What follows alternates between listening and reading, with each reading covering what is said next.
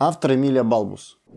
Когда в математику были введены переменные величины, и когда их изменяемость была распространена до бесконечно малого и бесконечно большого, тогда и математика, вообще столь строго нравственная, совершила грехопадение. Она вкусила от яблока познания, и это открыло ей путь к гигантским успехам, но вместе с тем и к заблуждениям.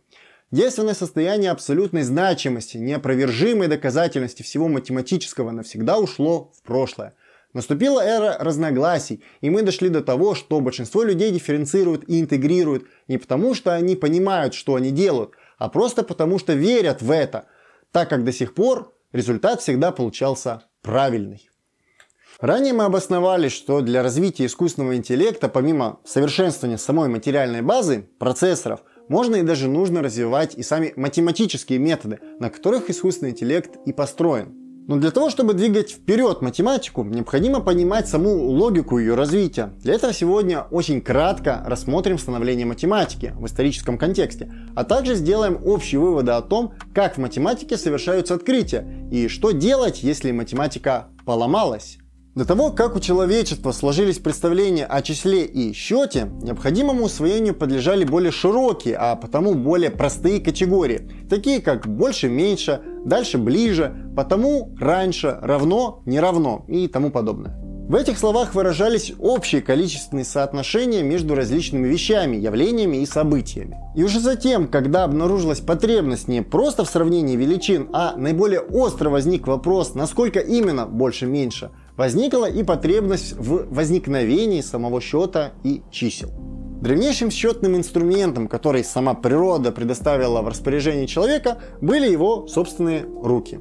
Для облегчения счета люди стали использовать пальцы. Сначала одной руки, затем обеих, а в некоторых племенах и пальцы ног. С появлением частной собственности, а за ней и государства, потребность в более точном учете дало толчок к развитию математики. К примеру, операция сложения развилась до операции умножения.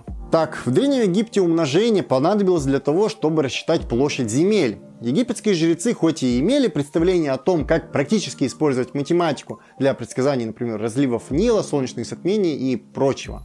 Но при этом египтяне теоретическими доказательствами себя не обременяли. За них это сделали древние греки свободолюбивых, хотя и не для всех, полисах, которые доказательства своей позиции считали обязательным условием. Натуральные числа и дроби в том или ином виде существовали в каждой цивилизации. Однако привычные нам цифры появились в Индии. Это те самые цифры, которые ошибочно зовутся арабскими.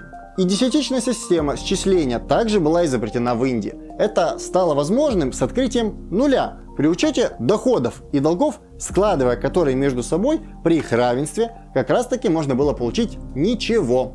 Вот это ничего впоследствии и стало оформлено как ноль, который далее сыграет значительную роль в математических уравнениях. Современное чертание математика начинает обретать после трудов Исаака Ньютона и Готфрида Лейбница, которые в свою очередь базировались на открытии Рене Декарта и его системы координат.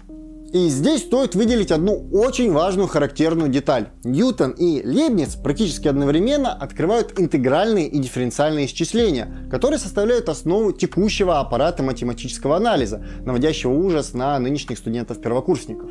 Необходимость этого открытия, как и любого другого, буквально витала в воздухе и ждала своего гения. Ведь гений это тот, кем мыслит все человечество в момент его инсайта. Гению достаточно сделать два недостающих логических шага, и если открытие не сделает один человек, его обязательно осуществит кто-то другой. И такое очень часто происходит, и не только в математической науке. Потому многие законы могут носить наименование сразу двух ученых, их открывших. Формула Ньютона-Лейбница, уравнение Менделеева-Клаперона, неравенство Каши-Буняковского, уравнение Гельберта-Шмидта и прочее. Развитие математики, как и любой другой науки, напрямую зависит от уровня развития самого общества. Грубо говоря, для того, чтобы Атлант затарил гречи, необходимо, чтобы кто-то эту гречу для него как минимум вырастил.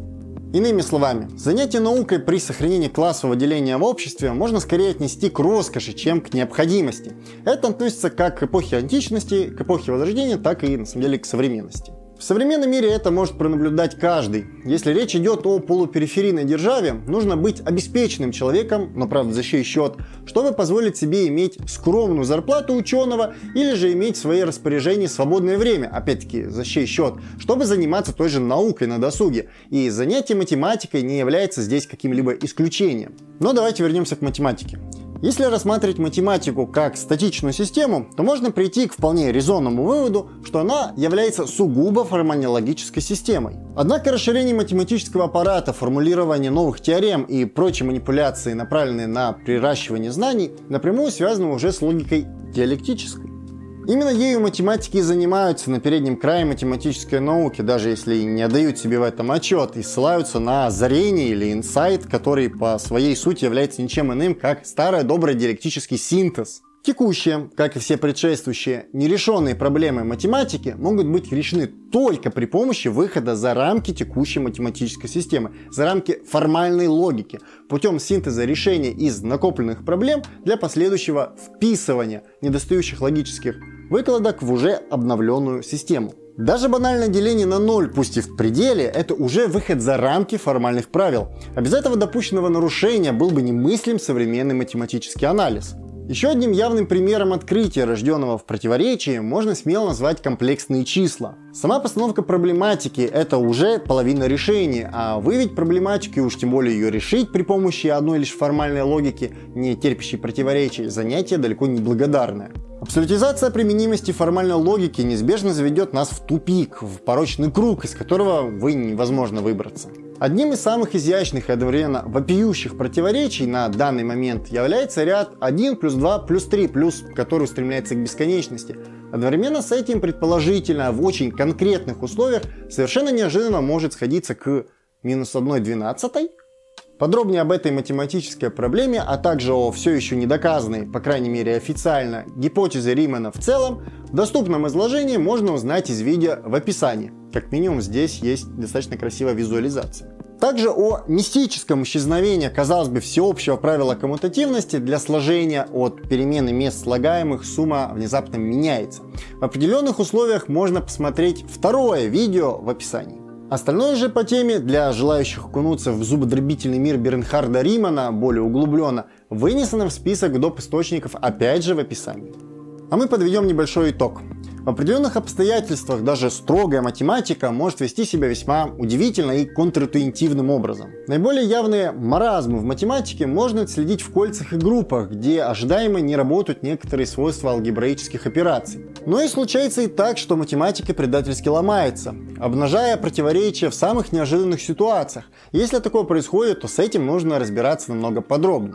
И тут главное не впадать в крайности. За формально-логическими ошибками в рассуждении не следует начинать видеть якобы диалектические противоречия, а также формализовать и формально же снимать, на деле маскировать уже реальные диалектические противоречия. А как отличить одно от другого? Учить мать-часть и математическую, и диалектически-материалистическую. Простые рецепты и решения по аналогии здесь, увы, не работают. Тут надо думать. Со списком открытых математических проблем, ждущих своих героев, при желании можно ознакомиться на соответствующей странице в Википедии. За каждым из них может скрываться очередное противоречие, складывающееся в рамках текущей математической системы, вскрыв которое можно немного преуспеть и в самом решении проблемы, а вместе с тем продвинуть хотя бы на шажок вперед саму математику. А на сегодня все. Задавайте ваши вопросы в комментариях, ставьте лайк, подписывайтесь на канал, жмите колокольчик и делитесь этим видео в соцсетях. Удачи!